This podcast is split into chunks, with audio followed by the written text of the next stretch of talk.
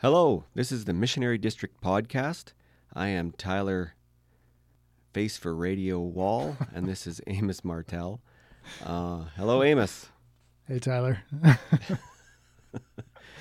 So today we, we've gone through uh, secularism. We've kind of introduced a lot of concepts, uh, talked through a bit of the ideas around secularism. And today we're going to talk about miracles. Is that correct? That's correct. Yeah, we're going to talk about miracles today. Uh, before we jump into that, I just had uh, some feedback uh, from people who have been listening along that um, some of our terminology and stuff is a little bit maybe confusing or seems a little bit inaccessible to people who listened to the first episode and really liked it. But then uh, when they listened to episodes after that, it maybe seemed like it was a little bit above their heads or just jargony, uh, something like that. And uh, I just wanted to say, you know, first of all, thank you very much for the feedback. We love feedback. We do, yeah. Tyler and I both really enjoy uh, any feedback that you want to give us and it's really helpful for us to know what's hitting the mark and what isn't. But I, I did also just want to say that with the conversation that we're having here, there seems to be an inherently difficult aspect to it, um, Yes. right? Like we're Yeah. trying to have a conversation about things that we have been immersed in for our whole lives, but that maybe we've never actually thought about before or articulated. And so, in order to have that conversation, we have to introduce new concepts, we have to introduce new terms, and we have to think about things in a different way. Uh, and it's just really hard to do. It, it requires Yeah. some wrestling on our part. And so, I guess I just wanted to encourage you to uh, keep listening and just to sort of grab onto whatever you can. And it's not like uh, you have to grab all of these concepts in a day or in an episode, uh, but try and take what you can and uh, keep giving us your feedback uh, as you will, because as I said, it's really helpful for us. Yeah, absolutely. And and a lot of these things that we that you live in for years and years, and you start shifting the way that you think about them, and we're actually giving names to these things. Once you start throwing these these words around, it can almost sound a bit like word salad, Right. and that is confusing. Yeah. I mean, even I get confused when I read books in this in this uh, realm. I'll just I'll be like, oh, I got to take a rest because there's so many words on the page. Yeah. It can be very disorienting. Yeah, Yeah. absolutely. But this is a lighter episode. This is about miracles, Yeah. and we're not talking about like we're not going to go through. I think a list of miracles and then evaluate them. That's not what we're going to. No, I don't think so. I think we're having a pretty general Yeah. conversation about miracles today. Kind of an introduction to it. Yeah. So, I mean, we've been talking about secularism, obviously. And in particular, we've been focusing on this metaphysical flattening effect of secularism on our world. That, that secularism takes all of existence and sort of tries to compress it into a single plane of being. And so things can only ever exist in one way. And so we're contrasting a naturalistic worldview with what we might call a sacramental or perhaps an incarnational worldview. And so in the last episode, uh, we talked about the non competitive union of the human and divine natures in Jesus Christ. So on a, on a secular or metaphysically flat worldview, it's impossible to comprehend the dogmatic statement that Jesus is both fully God and fully man because he, he can't be both. But if we don't restrict ourselves to that single plane of being, if we're consistent enough to say that any God that's worth his salt must fundamentally exist in a different way than that which he chooses to create, then we can start to see how the human and divine natures of Jesus do not impinge upon one another. That Yeah. empirical existence and eternal existence are just categorically different things.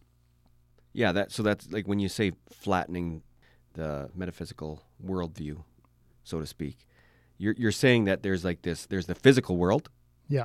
and then there's something else that exists. So like if we were to say that the physical world were the the horizontal plane Sure. Yeah. on a chart, and then there's this vertical plane.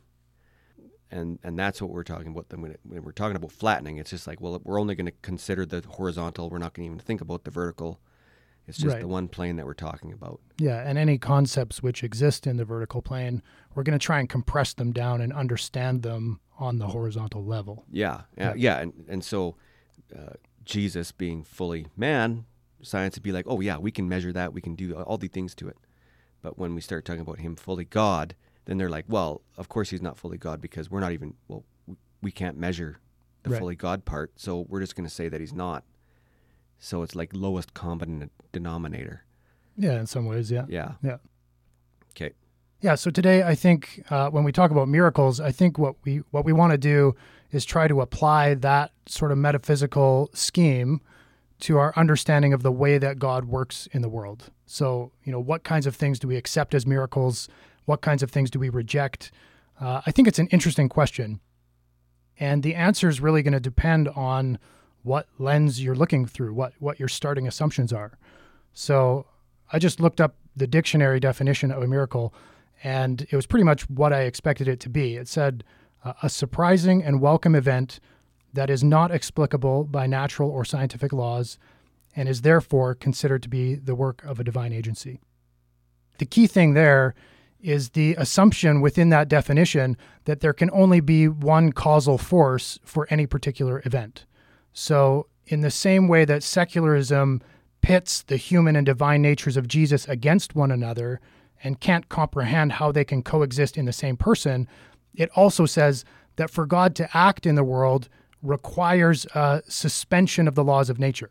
An event that is not explicable by natural or scientific laws can therefore be considered the work of divine agency, which implies, of course, that if it can be explained by natural laws, then the divine agent is necessarily absent.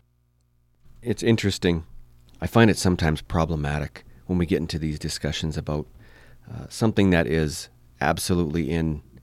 I would say this is this is more in the realm of Christianity and other religions, miracles, than it is in the, the physical realm. And yet we're still bound by the the definitions of the physical realm. So the, the secular rule set are defining the field with which we're going to play the game on Right. and they say they lay out the, the field, they lay, lay out the rules, and then they say, okay, now we can play the game. right. And then we're we're left scrambling, trying to be like, well, the rules that we need don't exist on this on this field. Right. I just I find it funny. Of course, we have to have a starting spot, and that's a great spot. Yeah. Finding a definition in the dictionary, absolutely. Yeah, so so to the secular mind, for God to act in the world is an intrusion. It's an interruption uh, in the normal course of events, and it, it has to be unexplainable. If it's found that something has a naturalistic explanation, we totally rule out the possibility of uh, divine agency at all. We rule out the possibility that that this thing could be a miracle. So uh, here's an example that I thought we could talk about. Uh, several years ago, uh, back in 2013, a member of our congregation by the name of Bruce, who I think is a friend of yours, is that right? Yeah, I know him. Yeah, Yeah, and he he wrote a book on this, so I think we're safe in in talking about it. But Yeah. he contracted uh, flesh eating disease, and it was absolutely terrible. He was in the hospital.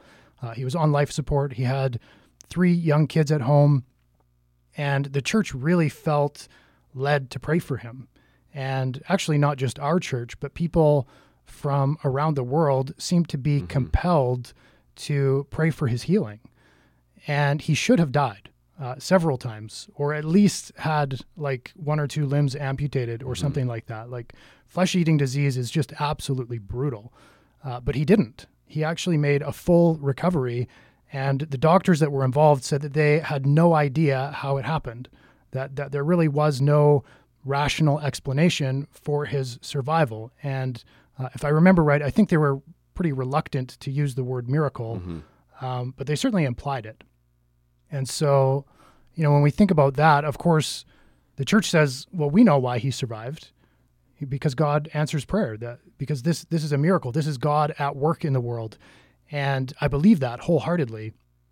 But I think my my question is this as we consider, you know, the nature of miracles, if we found out that there was some naturalistic explanation, you know, say something that is just peculiar about Bruce's body that triggered his recovery or some previously unknown side effect to some of the medications that he was taking or whatever, if we found out that there was a naturalistic explanation, does that make it any less of a miracle? Right. Yeah, and, if, and, if, and it depends on how we've we've framed the the measuring stick, right? Right, yeah, yeah. yeah. And by that definition, I guess, you know, if there's a naturalistic explanation, by that definition, it's not a miracle. Right. Correct, Yeah. So yeah. from a secular standpoint, uh, of course it means that it wasn't a miracle because the two are mutually exclusive. Mm-hmm. If there's a natural explanation, it proves that God had absolutely nothing to do with it. Uh, but what, what I, I would contend, uh, and I think that this is the natural extension of the logic of the incarnation, is that God's preferred way of working in the world is through physical material things. It, it's exceedingly rare that God suspends the laws of nature. Like it does happen. We see examples of this in the scriptures, uh, but but it's very very rare. And personally, I would actually be surprised if at the bottom of it there wasn't some kind of natural explanation for Bruce's healing, because generally speaking, God seems to like the laws of nature that He set in place. He doesn't go around constantly breaking them, but actually works through them to accomplish His purposes. Yeah, absolutely. And, you know, I can think of a, lot of examples of that. But anyway, go on. Yeah, so let's look at a biblical example. So, um, the parting of the Red Sea in Exodus chapter 14. In, in this passage, Israel is on the run from Egypt and they are trapped. The Egyptians are coming quickly, and uh, the Israelites are on foot and basically pressed up against the waters of the Red Sea with nowhere to go. And the Lord says to Moses, he says this in uh, verse 16, Exodus 14, verse 16. He says, Lift up your rod and stretch out your hand over the sea and divide it, that the sons of Israel may go on dry ground through the sea. And so God is getting ready to perform a miracle that will save his people and forever be remembered. Like, this is the salvation event of the Old Testament. Like, if you were only going to pick one thing from the entire Old Testament that you could point to as the saving action of God on behalf of his people, this is it. This is the thing. And so it's really interesting what happens in verse 21. Moses stretched out his hand over the sea, and the Lord drove the sea back by a strong east wind all night and made the sea dry land, and the waters were divided. Even here, in one of the greatest miracles of the Old Testament, it doesn't seem to me that God suspends or breaks the laws of nature. Now, maybe he did do some of that, I don't know. But what we can clearly see in the scriptures is that he doesn't instantly split the waters of the Red Sea, but he sends a strong east wind that blows all night. He actually uses the forces of nature, he works through the forces of nature to save his people. If an atheist or, you know, say any member of a secular society was standing beside Moses when he stretched out his arms over the sea, would they even say that this was a miracle or is it just some kind of freak coincidence? Right? Boy, it, it sure is lucky that these 700 mile an hour winds came up when they did. well, and you know, interestingly, I've seen a documentary that uh, that attends that. They just say, well, you know, there's other areas in the world where you know the land just seems to come up, and uh, and they have evidence of this, and and they actually had video of it in this documentary where, and these people had a pilgrimage across this lake, right? Where it would at one time a year it would basically the water level would drop to a point for a 24 hour period where there was a land bridge across this lake. And so then people would have a pilgrimage because they were like celebrating Moses and parting of the Red Seas.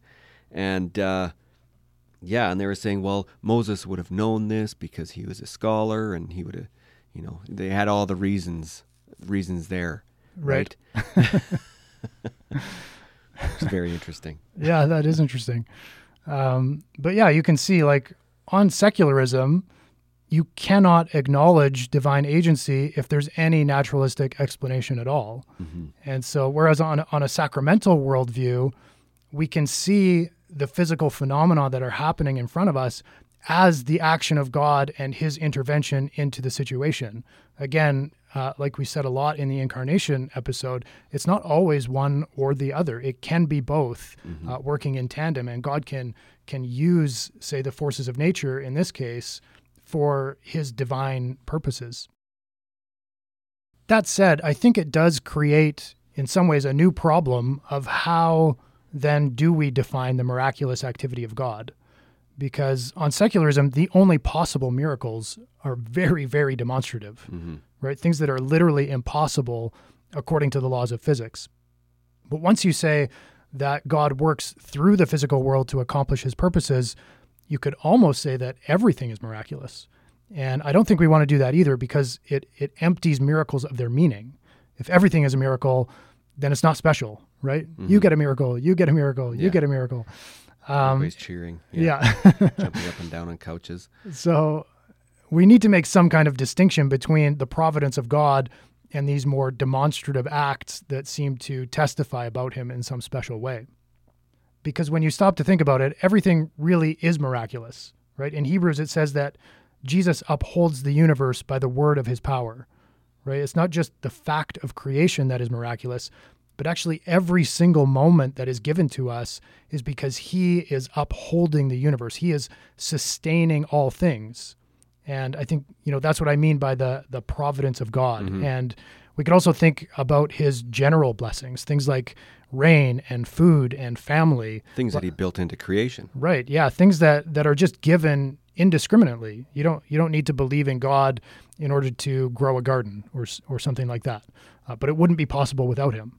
That that that's providence. And I think all of those kinds of things we can put in the category of divine providence or perhaps uh, the general action of God versus the special or specific action of God that we see in cases of miracles. Yeah, you know, it's interesting uh, when we talk about that, like just that, the general action of God. You know, recently our we have a rabbit. It's uh, really cute, Yeah. and we have a, a really nice little enclosure for it. What's its name? Simba. It's a, it's a it's a lion head rabbit, and uh, it's really cute. And my daughter loves it. Anyway, we uh, it got out the one day, and it has a few times since. But uh, that was the first time it got out. Yeah. and it had gotten out the night before. And so when we went out to look for it, the door was left open, and so it it managed to uh, figure out that hey, the door's open, I can leave, Right. right? And uh, so right away, I was just like, well, I was I had to leave for work, and so I said, well, let's pray about it, and we'll pray that the that the rabbit comes home. Yeah. And so, uh, as I left, it started snowing. When I got home, the kids said, "Well, we haven't found the rabbit." I was like, "Oh well, he'll show up." And so I went and looked around, and I saw tracks the next morning. Okay. So this is uh, more than 24 hour period. Uh, it's a 24 hour period since I prayed, but like he's been gone for 24 hours plus however long he was the other night. yeah. And so I saw tracks go in, but he wasn't in the backyard. So um, we followed the tracks, and I said, "Well, that's you know, divine providence that it snowed, Right. that we can follow these tracks." And so yeah, we tracked into the neighbor's yard, and and we managed to catch him and bring him back. And uh, Nice. Simba was reunited to his family. exactly. so the kids and my wife thought, "Oh, he's gone. Like he is gone." Because right kitty corner to us is is a, a really big. Uh, it's the Birds of Prey Nature Center. Oh, okay. And so it can go and it can be gone Yeah, for a long yeah. time. And uh, for whatever reason, usually I'm the pessimist. Or Plus, the, it's prey to those birds. right? exactly, yeah. I'm. I, I shouldn't say pessimist. I'm a realist. And so I'm like, usually I'm the one like, well, yeah, he's prey. We live by a birds of prey center. Uh, there's a road right there. The chances that we find him on the road are really good. The chances that we never find him are even better. But this time I was like, oh no, he'll he'll show up, and which is you know, so divine providence, and uh, it's not even my type of thinking. I would be more like, well, we can just say goodbye to Simba. Yeah. Let's And- go get another Simba. exactly, exactly. But uh, I always think of it like, well, no, God's inspiring my mind, right? right. Um, so anyway, a big sidetrack there. I just thought it was an interesting, like, you know, No, I love is it stories like miraculous? I don't think so, but I do believe it's like you know, divine providence. Yeah, it's something though. It's something. Yeah. It it's in that gray area. yeah, maybe a, a blessing or a mercy or Yeah. Or maybe we could find some less Christianese way to say that. oh, I'm sure that there's less Christiany ways of saying it, but coincidence, I think, Co- is the less Christian way. It, yeah, I that. think so. Yeah. Yeah. As far as the the special action of God goes, um, personally, I really like the language that the Book of Acts gives us.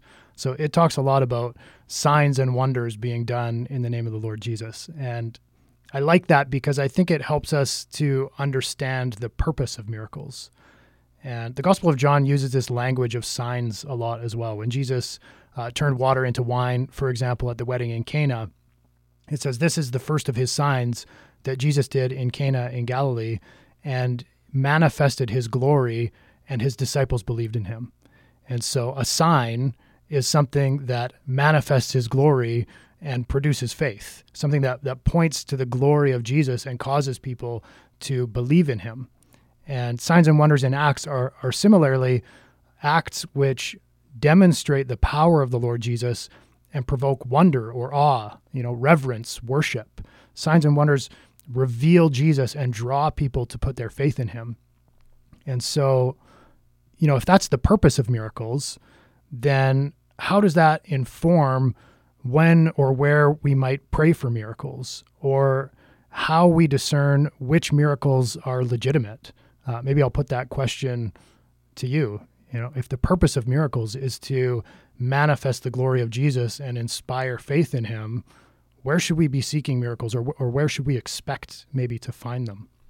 Yeah, and that's a great question. You know, in a sense, uh, in Acts, it, uh, and even throughout the New Testament and the Old Testament, there's there's a sense that there's a giving of evidence. There's a transfer of knowledge. Right. That people wonder, and then evidence is given, and that changes people's minds. And so it's it's almost an, an apologetic in a way that they're um, they're doing these things. Um, and that's a you know a really good question. I have to I have to think about that one. Yeah, I think for sure in in contexts where there are uh, unbelievers there who who might be inspired to put their faith in Jesus because of that evidence that they see for for his existence and not just his existence generally, but um, his care uh, and love for people that is just so demonstrative when mm-hmm. you see uh, miraculous things. And yeah, you know, and and that itself brings up so many more questions. Right. Like uh, when people are given evidences and they shirk them off or come up with excuses or other reasons, and you look at North America, for instance, I, I would I would believe that you know if you look at the the numbers of people leaving the church is far more than the people that are coming to the church. I wonder how much of that is secularism speaking into the the miracles that are happening and the evidence is being shown and and the evidence is just being kind of shirked off as well we're going to come up with other reasons and other things whereas in more third world countries or even uh, Eastern c- cultures where they have a greater sense of this mystical and physical world. And when the evidences are given of these miracles, they're far more likely to accept Christianity and God as as the creator. Right. And that's more of a question. That's not a statement. I'm more just musing that whole thing and seeing wondering if that is is a thing. I guess, if that yeah. makes sense. Yeah, I'm not sure. I think I think for sure miracles happen more often when the church is engaged in evangelism, mm-hmm. in, in mission to the world.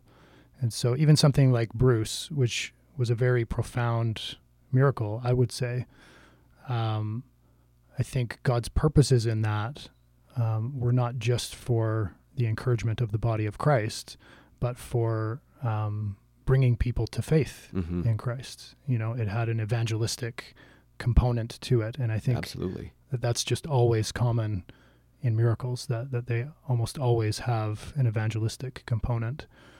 That's how I've always seen it as well.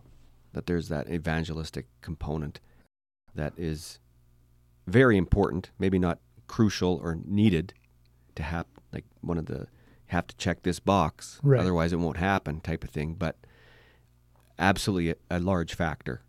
Yeah, I mean, if there's signs that point to the glory of Jesus, hmm um, then that's that's the most natural place I think to look for them.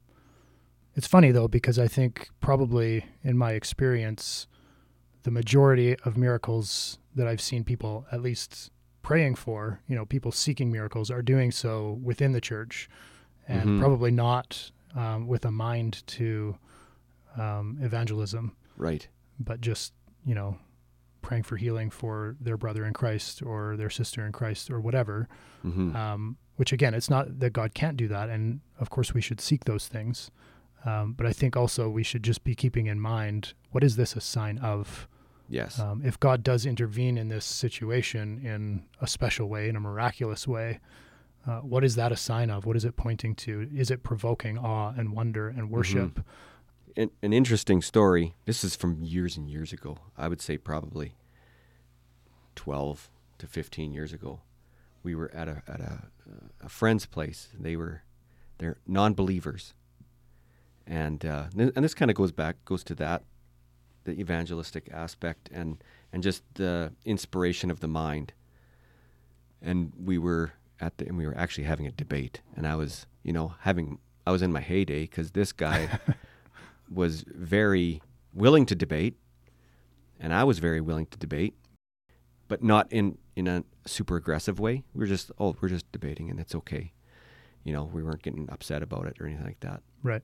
You can disagree with my ideas, and it's Yeah. okay. I won't Yeah. take it personally. Yeah. Absolutely, and Yeah. the field had been you know set and we were okay. Anyway, strangely enough, their dog walks by and I'm petting him, and I had an overwhelming urge to pray for the dog vocally so he could hear me, for the dog to be healed.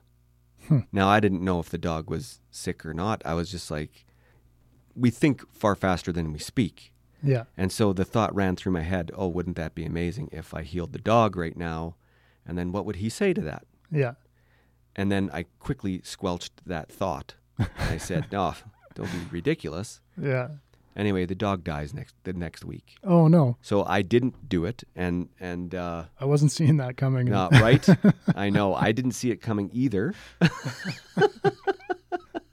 but what an evangelistic opportunity if I cuz the dog had a, like a lump on its back. yeah. And I was like, I should just pray for this lump to be like to fall off. Huh. And that what would he say to that? Like Yeah. he would just be like, I don't really have anything to say. and now I, you know, I think even like the next week when I heard the dog died, I was like, oh man, I should have done it.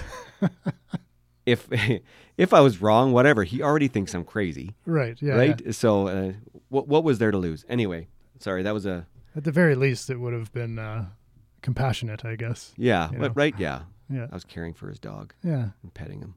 Oh, that's too bad. The dog died the yeah, next it week. was. sorry to all the dog lovers out there that were hoping for like a really great end to that story. Yeah, I was. I thought. I thought I was going to get a really. No, it's a lesson. that story, it's a yeah. lesson. Learn from my mistake. Tyler's parables don't ever end the way Jesus' parables end. They're all, there's there's always like a lesson to learn from my failure. Yeah, I think that's most of my lessons too. Yeah. Do it. Do what I say now in hindsight, not what I did at the time. exactly. Um, yeah, so I think, you know, maybe we could ask why is it important even to understand the differences between how secularism and Christianity would define and understand miracles? I think one of the reasons I wanted to have this conversation today is not because it's the most pressing issue uh, or anything like that, but because it just gives us another angle from which to see and understand the impact of our worldview Mhm. on our ways of thinking. And some people will be able to see that really clearly in things like the doctrine of the incarnation. And I think other people will probably just connect better to a conversation like this one. Um, but that doesn't mean it's unimportant either. I think uh, talking about miracles um, and the activity of God can help us to view the world sacramentally and to look for signs that God is at work in the world. So things that we may otherwise have missed seeing because we saw some kind of incompatibility between the physical processes of the world and the divine will of God, um, we can see those things now by discarding uh, the the metaphysical presuppositions of secularism. We can see the activity of God more clearly. We can we can see and appreciate that He actually can work in and through the created order. Mm-hmm. So you know, one way that this might play out is sometimes people will deny medical help because they're praying for a miracle and they want God to do the work, right? They want divine intervention in a dramatic fashion. And while that does happen sometimes, I think it also just seems to limit our understanding of the action of God. And really, it actually holds a lot in common with a secular worldview because, you know, God can only act in this one way. He has to intervene, He has to break the laws of nature. Whereas I think uh, a sacramental outlook can look at that situation and say, you know, while doctors and nurses and modern medicine have been provided to us by the general providence of God. And so we we should be able to accept those things. And he can work in and through those things to bring about our healing. And if he does want to do a special miracle, he he's not limited. He can he can still do that however he wants to. Yeah, it's it's almost like uh, there's a range. You know, fr- from uh, on the left you have the complete naturalistic explanation. You know, this is just you know you drop a ball, it's going to fall Yeah. right? And then and then a, a range all the way to the other end where it's just like, well, this is a complete miracle. Uh, there is no physical explanation whatsoever, Yeah. and there's no way that we can describe it uh, physically. It's Right. just it is. It's you know, I heard of one miracle where. Uh, the person had hip cancer, and the, the X-rays showed that the hip was basically gone. And then they had a healing prayer, and Yeah. they x-rayed it again and the hip was basically the 20 year old hip where it was perfectly okay and Wow. and like there's no physical explanation for a hip growing overnight Yeah. uh, and so you ha- you know you have the but in between there's all these there's you know there's the the like my rabbit story Yeah. you know this you know it might be a little bit closer to the naturalistic side but even so i felt that it was like i felt the need to pray Yeah. i felt the need to pray with the kids There was some activity of God in it. some activity of Yeah. god Beyond the general providence. Absolutely, yeah. Um, and even even even the things of me praying for a certain person at work Yeah. and feeling the need. I got to pray for this person. I got to pray for this person, and then that person approaching me and basically giving me the ability to share the gospel with them. Right. That that's you know providence of God. And there's you know and all the range in between. And Yeah. I'm sure some come closer to the miracle, some come closer to the natural, but yeah, I don't I don't feel a need to to outright claim that well, you know, the sun came up. That's uh, the miracle right there. Yeah.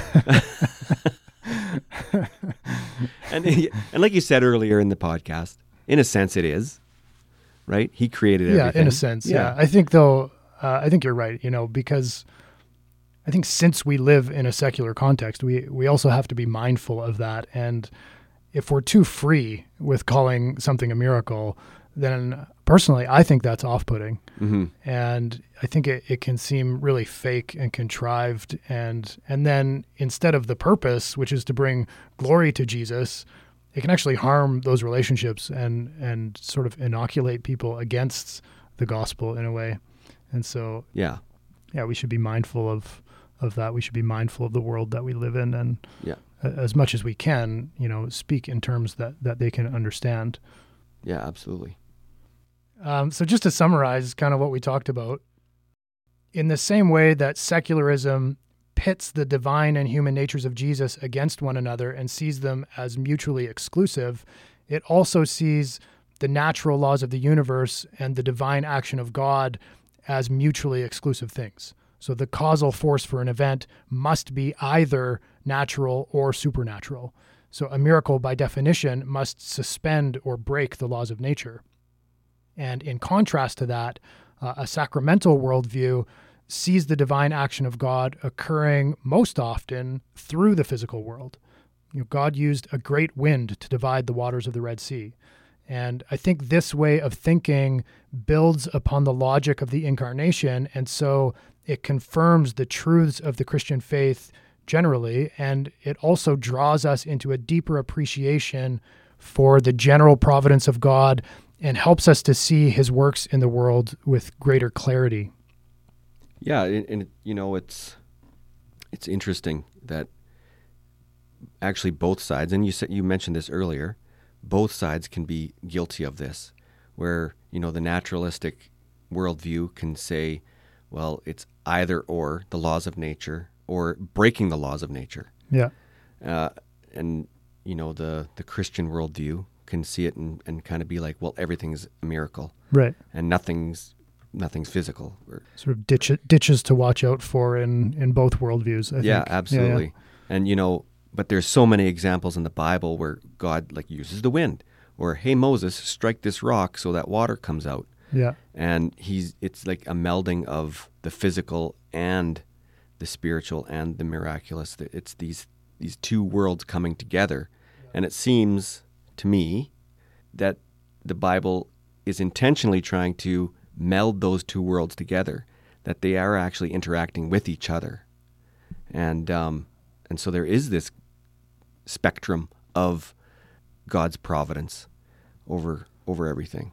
Yeah. I mean, if Jesus is is the foundation of creation, Mm-hmm. then I think we should expect to see the logic of the incarnation permeate all of creation. Absolutely. And yeah. so this sort of mingling of human and divine, ordinary and uh, miraculous, um, we, we, we should expect to see those things all around us. Yeah, it, it you know, it makes me think of, and it's pro like of course as analogies go, it'll fall apart if you look at it too closely. So let's not look at it too closely. of course, yeah. We'll Um, stay at a distance. Yes, um, uh, having like colored lenses and overlapping them. Now you could separate the two lenses and you know get blue and red, and you could look at the world through either a blue lens or a red lens. But if you overlap them, you get purple. Right. And it- it seems to me that that's, that that would be a good analogy uh, at face value. Yeah. That it's you know the Bible's kind of painting this purple view of of the world Yeah. and trying to help us understand. Yeah. I think that's a good analogy. Yeah. Yeah. We'll stop Where- talking about it there because we don't want it to fall apart, as it certainly would. it seems that anytime you try and come up with an analogy Yeah. for something in the Bible or to understand, uh, it just eventually just falls apart. But it's Yeah. good for basic understanding. Yeah. As long as you use them just to sort of focus on one thing, they, they can be very, very helpful, I think. Yeah, absolutely. Yeah. Well, thank you very much, Amos. Yeah, and thank you, Tyler. And uh, again, keep your feedback coming if you want to send us uh, an email, missionarydistrict at gmail.com. And thanks everyone for listening.